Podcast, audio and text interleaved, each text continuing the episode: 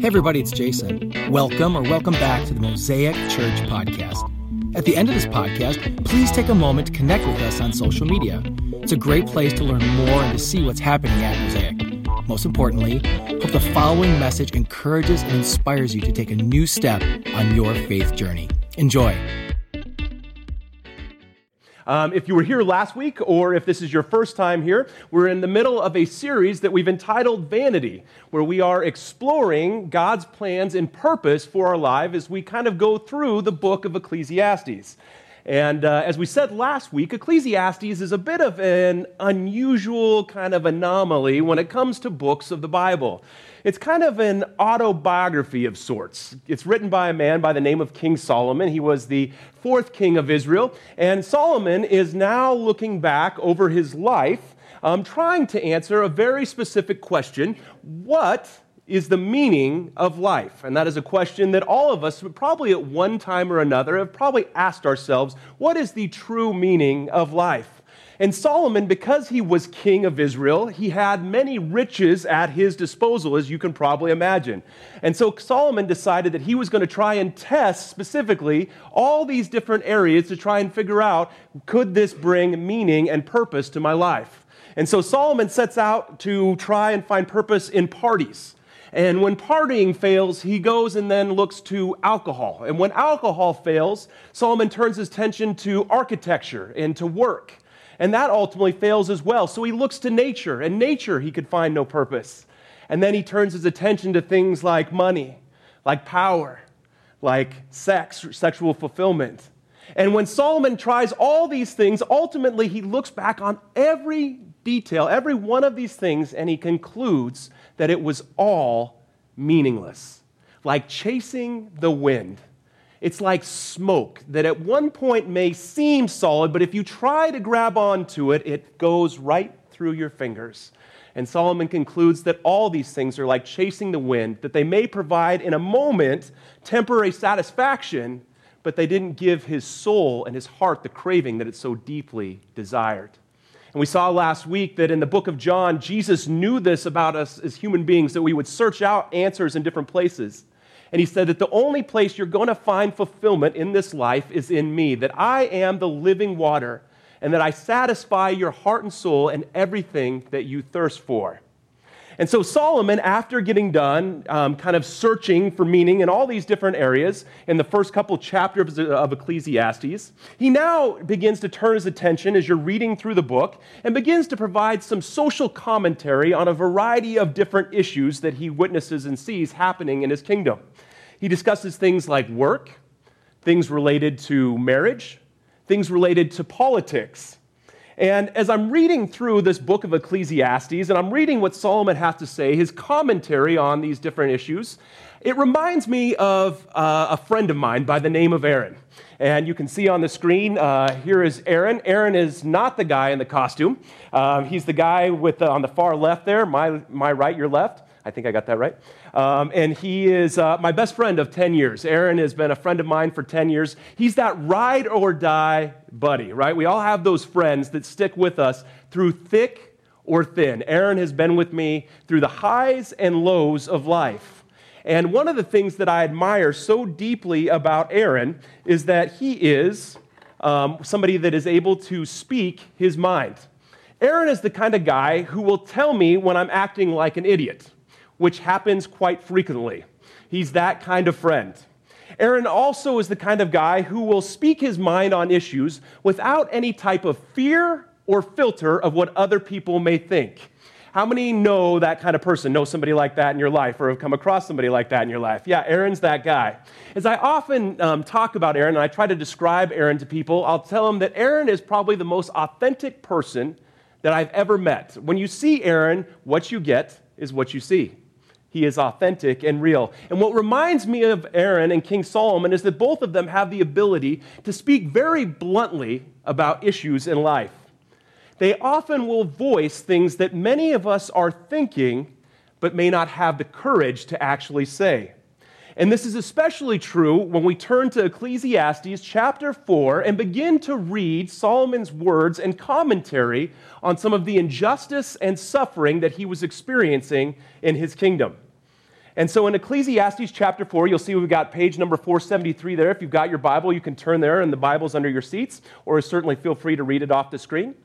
He says, I saw the tears of the oppressed, and they have no comforter. Power was on the side of the oppressors. And I declared that the dead who had already died are happier than the living who are still alive. But better than both is the one who has never been born to see the evil that is done under the sun.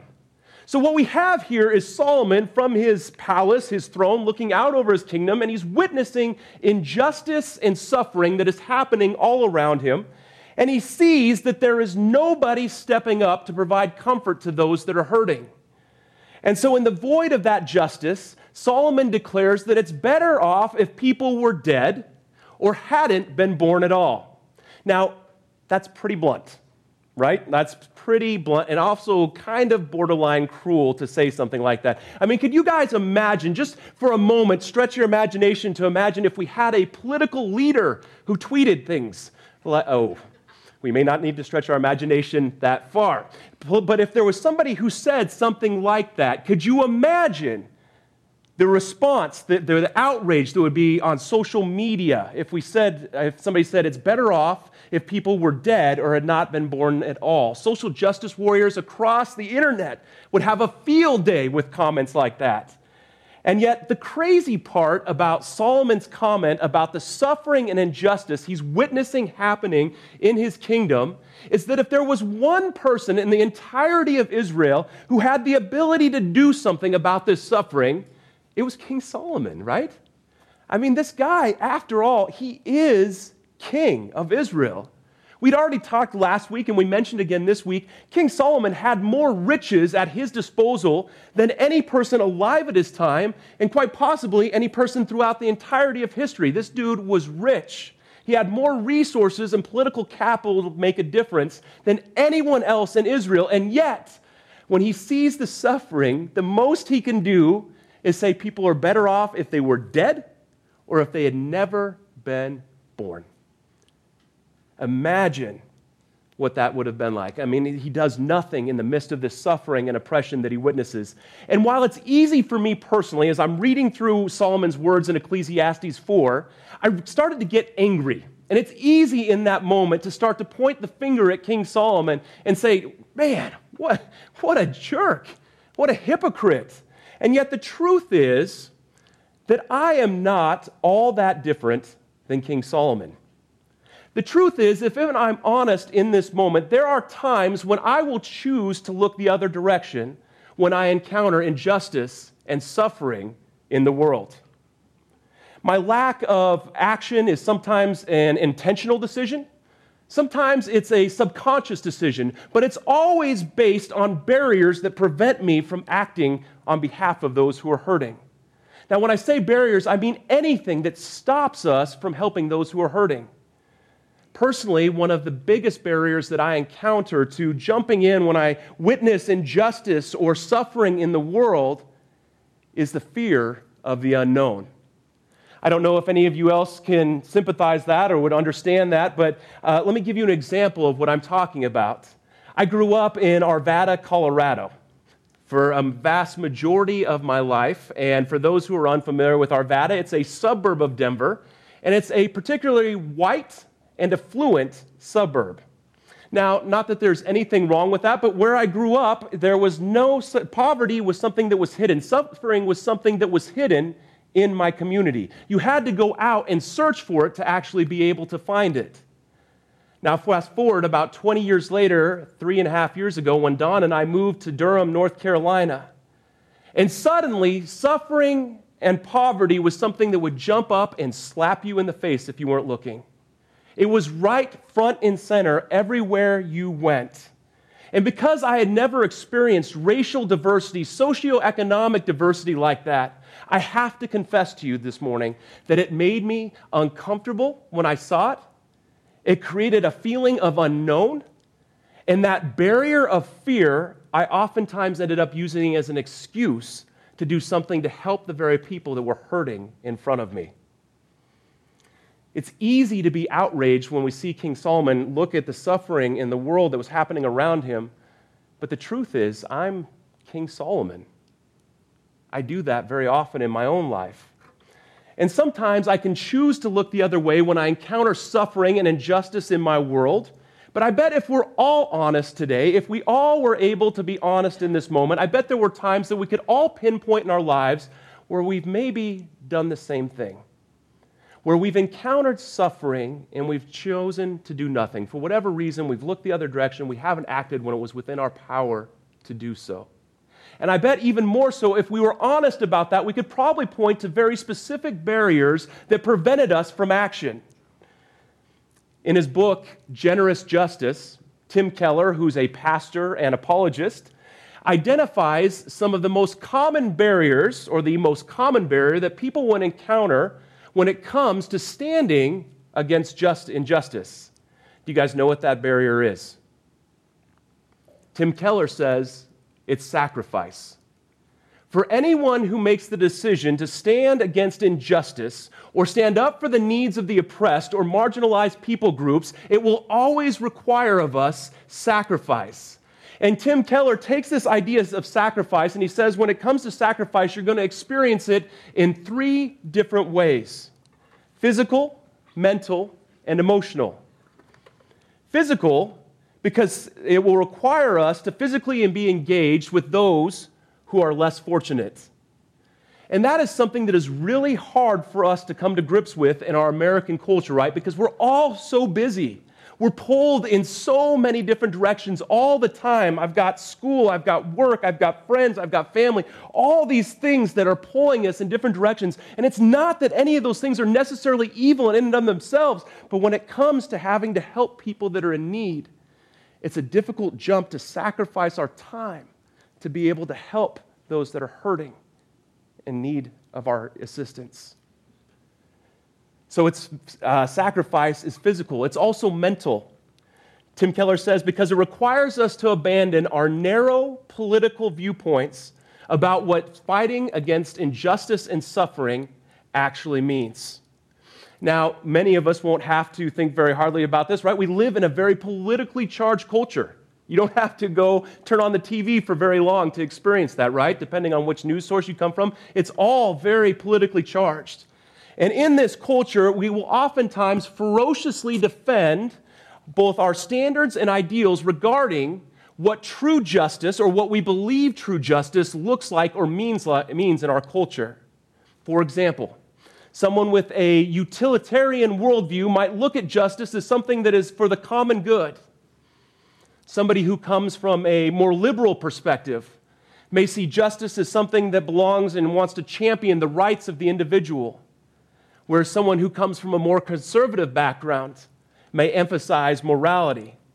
And each of those views of justice have their strengths and their weaknesses. But when we allow our political affiliations to create barriers, they can bind us and blind us to other ways of bringing about justice in our world.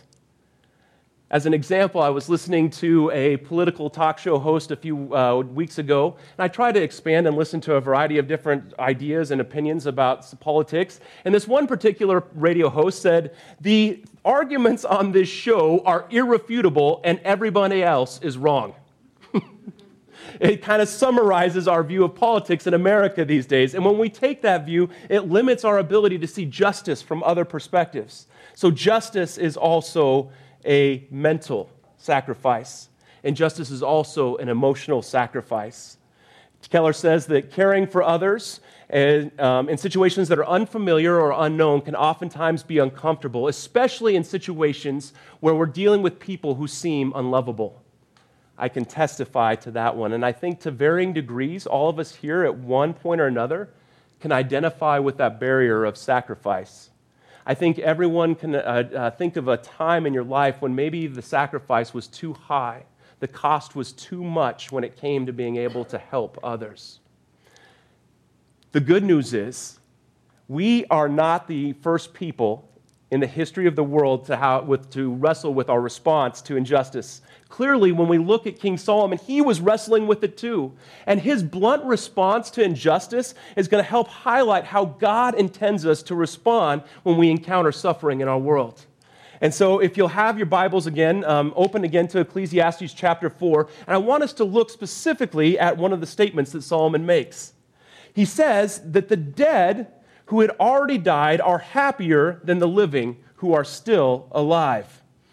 It's an interesting phrase in the original Hebrew as you look at it. Most biblical commentators will look at this statement that Solomon is making and they will actually favor the literal translation of Solomon's words, meaning that the dead, the people who are in the ground buried, are better off than the people who are living. However, there's also room for a figurative translation of this verse, which could imply that there are the dead who are not yet dead the living dead, so to speak.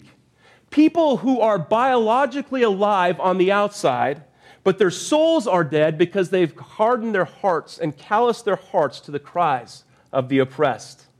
In other words, Solomon is talking about zombies, Christian zombies. And that would explain, as you look at Solomon looking out upon his kingdom and seeing nobody there to comfort them, it would explain the moral ambivalence that is encountered in his culture. The reason why nobody is stepping up to help the needs of those who are around them, because the people were cold and dead inside their hearts to the people who were suffering. They chose to do nothing because they had closed their hearts off to those who were hurting. And it's interesting that as Solomon is talking about this, this isn't the only place in Scripture that it was dealing with a zombie infestation. In fact, the early church was dealing with a similar infestation. And in the book of James, you can turn there, page 855 in your notes and as you in your Bibles, and as you turn there, um, I'd like to give you a little bit of historical context while you get there. James is actually the first, believed to be the first book of the Bible written in the New Testament, in the epistles, and it was believed to be written between 44 and 48 AD. It was written to Jewish Christians who were just become, become believers in Christ. And for the first time, these Jewish Christians were experiencing a relationship with God that was based on faith and not on works alone. In other words, they were learning about the exhilaration of freedom from works based righteousness. What does that mean? The Jewish community during Jesus' day and centuries leading up to that grew up that in order to be right with God, I had to obey a certain number of laws. 613 laws to be exact, that governed everything from religious worship to everyday life. And if I obeyed these laws, God was happy with me. And if I failed to obey these laws, I could suffer judgment and God was angry at me.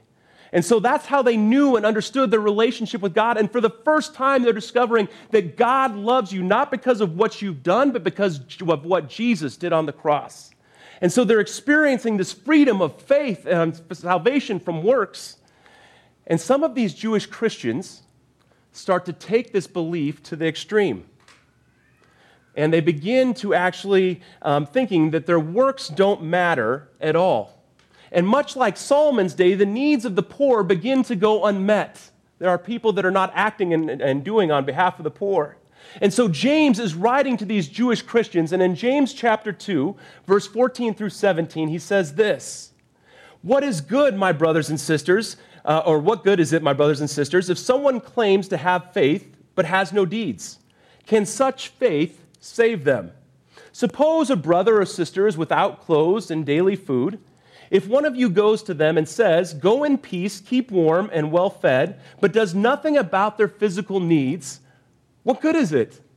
In the same way, faith itself is not accompanied by actions, it's dead.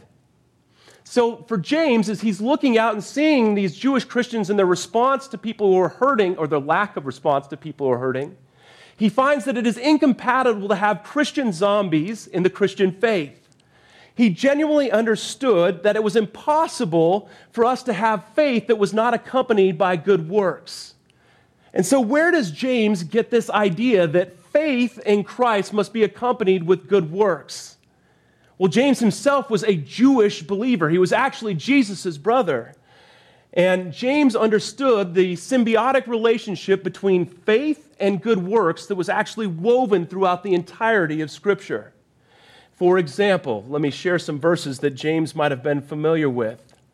In Psalms 82 3, it says, Give justice to the weak and the fatherless, maintain the right of the afflicted and the destitute.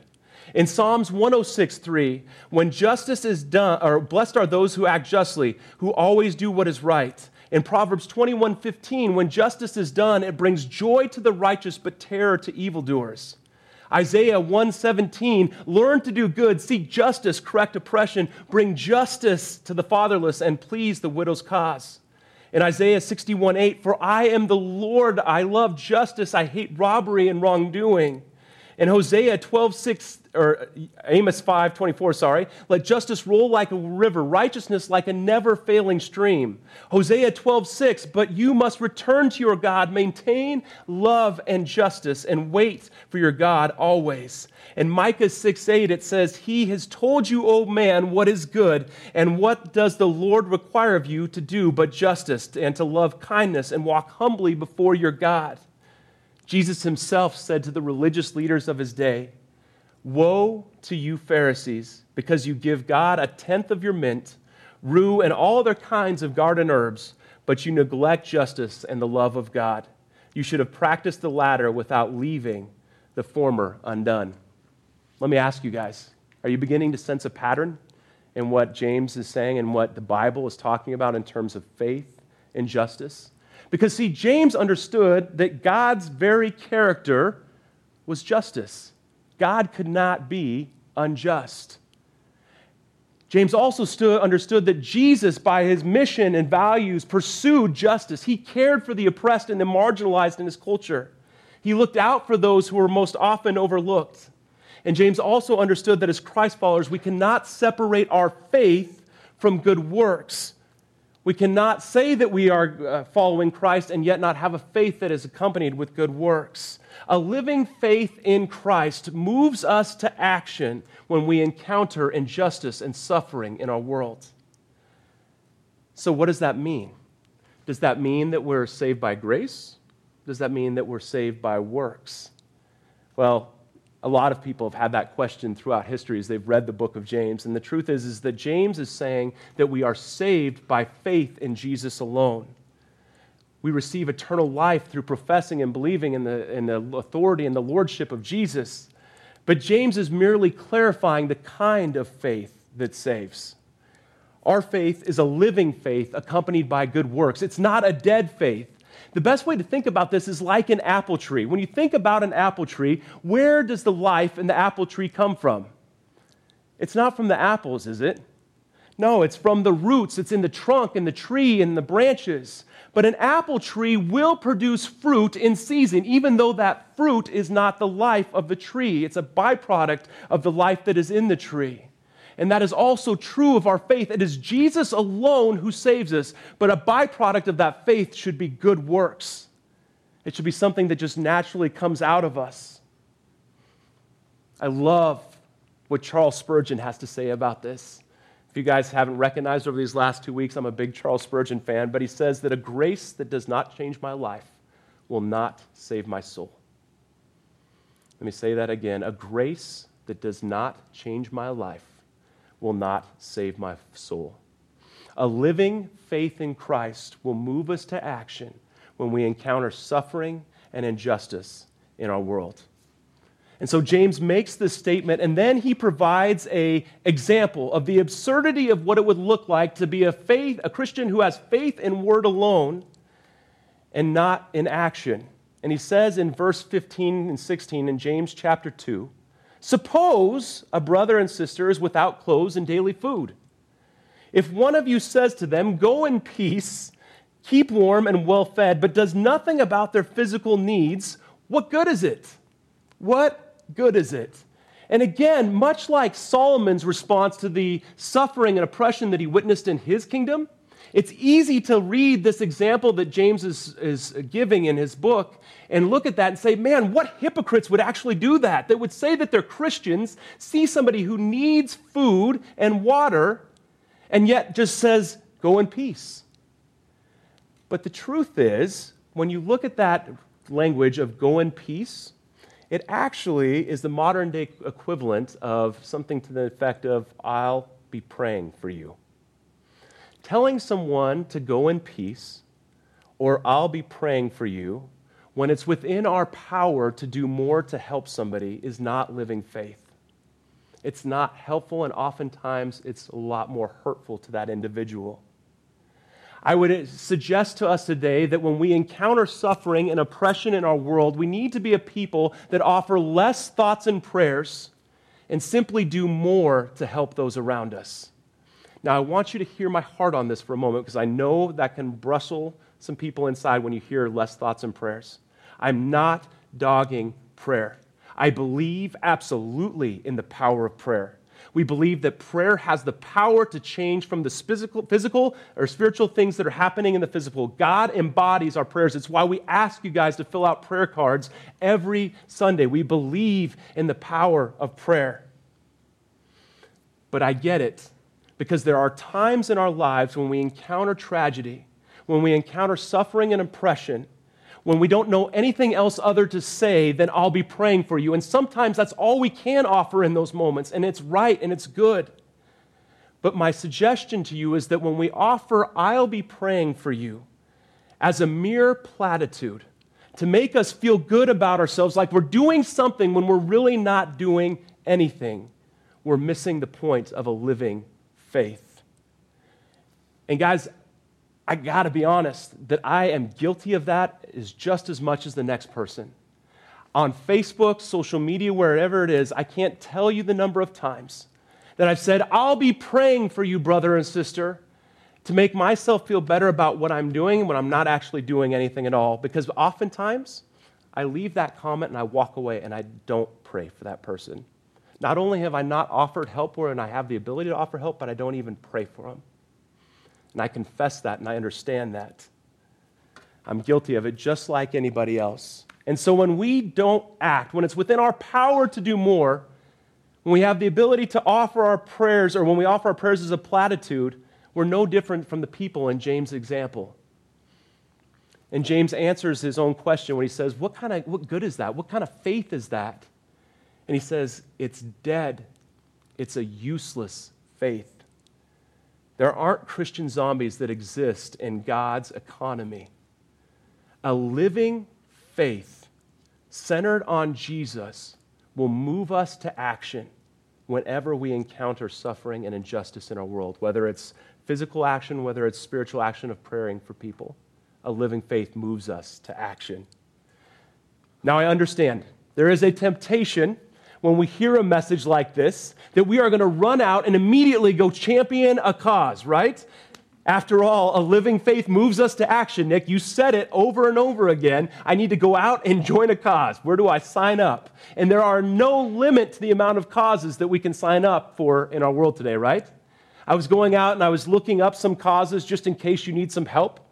Uh, one such cause um, that I, I may recommend to you is called the Critter Connection critter connection. And the critter connection, in their byline and their uh, statement, say that in a world where dogs and cats are known as pet royalty, other pets like guinea pigs are often left to fend for themselves. This is real, mind you.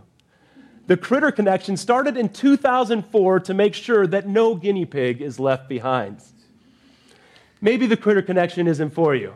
If not, there's also the Helping Hands Monkey Helpers. Similar to dogs, monkeys are known to make great service animals. Helping Hands Monkey Helpers for the Disabled Inc. has been training monkeys to help adults with spinal cord injuries and other mobility impairments since 1979. I, for one, have always dreamt of having a monkey butler in a tuxedo serving in my house. This cause may actually make that happen. If those two don't catch your fancy, perhaps there's the Tall Club International. This organization focuses on promoting causes that benefit the special needs of exceptionally tall people. Jared Cronin may be able to take advantage of this. Uh, they aim to help take kids to greater heights by providing scholarships for young men and women of a certain height. And then, last but not least, there's the 501st Legion. For anybody who's a Star Wars fan, you'll know that the 501st is an effort to promote interest in Star Wars. This volunteer organization, based on the baddies of the Republic, brings together um, costume enthusiasts who want to contribute to their community. So, as you can see, there is no limit to organizations that you can go out and serve. And in all seriousness, there are a lot of organizations that need help and need assistance. But before you run out the door this morning to go join a cause, before you run out this morning to go join a purpose, can I suggest to you that biblical justice doesn't begin with a cause, it begins first with Christ. Biblical justice and standing against injustice in our world doesn't begin with a cause, it begins with Christ. What do you mean? Well, as we said last week, causes like many of the other things that we can center our life on are temporary. By their very nature, they are temporary. And when we center the foundation of our faith on a specific cause and not on Jesus, we end up like King Solomon, just chasing the wind. After all, there are only so many guinea pigs in the world that we can actually help. And what happens when every one of those guinea pigs has found a home? What then?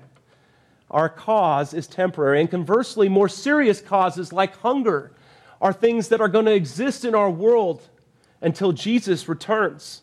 There will always be brokenness and hurt and, and, and, and people that are in need in our world. And if we center our purpose on the sole cause, such as alleviating hunger, it may bring temporary purpose to our lives. But when that need is still unmet, when we lie on our dying beds, what happens to our souls then? Like Solomon, might we look back and say it was hollow and empty. The truth is also that when we chase after a cause as our primary source of fulfillment, it also um, we're limited by the barriers that that cause may create. Every cause has barriers. Some are social, like money, like people, manpower, facilities. Some are personal, like we talked earlier, fear. But when we endeavor to make a cause the center of what we're pursuing, we're limited by our own power to overcome those barriers. I've set out after this. This is what I'm pursuing, so I'm limited by my own ability to overcome those barriers. In some cases, we may able to be successful. In other cases, we can't, and we're stopped. We can only champion so far. And the other thing with placing cause at the center of our purpose is that it unintentionally can cause us to put people in boxes. It can create an us versus them mentality. We label people who aren't interested in our cause as the enemy, and we see that all over the place today. You're not following what I want, so you're a bigot. You're not following what I'm trying to do, so you're a snowflake.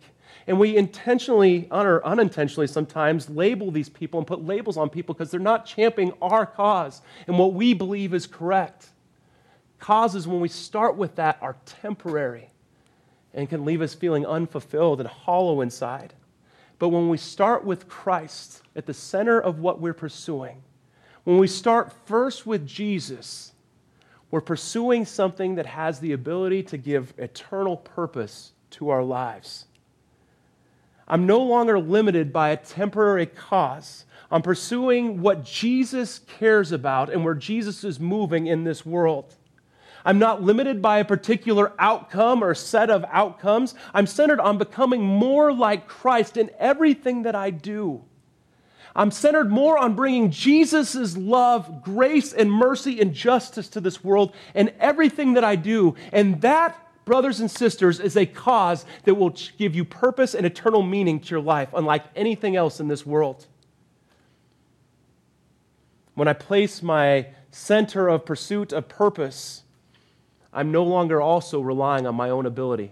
When I, when I center my purpose on Jesus, I'm no longer relying on my own ability. Because if Jesus has called me to do something, then the God of heaven and earth, who spoke entire universes into existence by his very words, can overcome any barrier that I may face. There is no barrier, no amount of money, no people power that God cannot overcome if he's called me to go and do something. It's one of the reasons that I love our senior pastor, Jason Montano. When you talk with Jason, Jason dreams big all the time. We're driving down the street. I'm asking God for that building. God's big enough, He can give that to us. If that's where He wants the Mosaic to go, He can do that. There's no ask in Jason's vocabulary that is too big for His God. And when we center our purpose on Jesus, wherever Jesus is calling us, there is nothing that you can do or nothing that will come against you that is too big that your God can't overcome. Amen? The other thing, when we center our purpose solely on Jesus, is that it creates unity and not division. Because when we center our purpose on Jesus, we all start from the same place, right? We all start from this place that we are all broken and hurting individuals. We are all people that are desperately in need of a Savior. It's not an us versus them mentality. It's not this cause is more worthy than this cause. We are all in the same position in need of a Savior to redeem our lives. It levels the playing field so that everybody stands in the same position before God. We all need Jesus. So, my suggestion for us today then is that if a living faith moves us to action when we encounter injustice and suffering, have you asked Jesus where he's inviting you? To share his love, justice, and mercy in the world. Have you asked Jesus where he's inviting you? That's a big, bold question to ask the Lord that can sometimes be scary. I know six months ago, Don and I were sitting in our living room. God had just miraculously taken us out of a church that I was working at in Durham, North Carolina. And we had no idea of where we were going next. And we were challenged by a friend to ask, Where is Jesus inviting you to go? And so Don and I grabbed each other by the hand and we prayed that prayer Jesus, where are you taking us? And it was amazing as we began to step forward, door after door would close. Door closed, door closed, door closed, until finally Jesus revealed that he wanted us here in Wisconsin to be part of Mosaic Church, to be part of a movement of people that was seeking to ignite a radical movement of love that would transform a community in the world. Jesus was inviting us to come here. And it doesn't just stop with that movement for Don and I. Even as I've been contemplating this in my own life this week, I've been asking Jesus, now that we're here, where are you inviting us? Who are you inviting Don and I to go and to step and to help and to heal and to share your justice, your justice with the oppressed and the marginalized in the world? So I'm asking you this morning, church. I'm asking you, where is Jesus inviting you to go? Because there are no such things as Christian zombies in God's economy.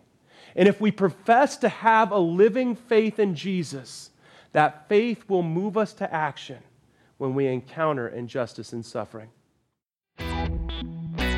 Once again, thank you so much for listening. If you live in Southeast Wisconsin, we would love to connect with you at our weekend gathering service time, directions, and to learn more about our vision to ignite a movement of love that transforms our community and the world, visit us at mosaicwi.com.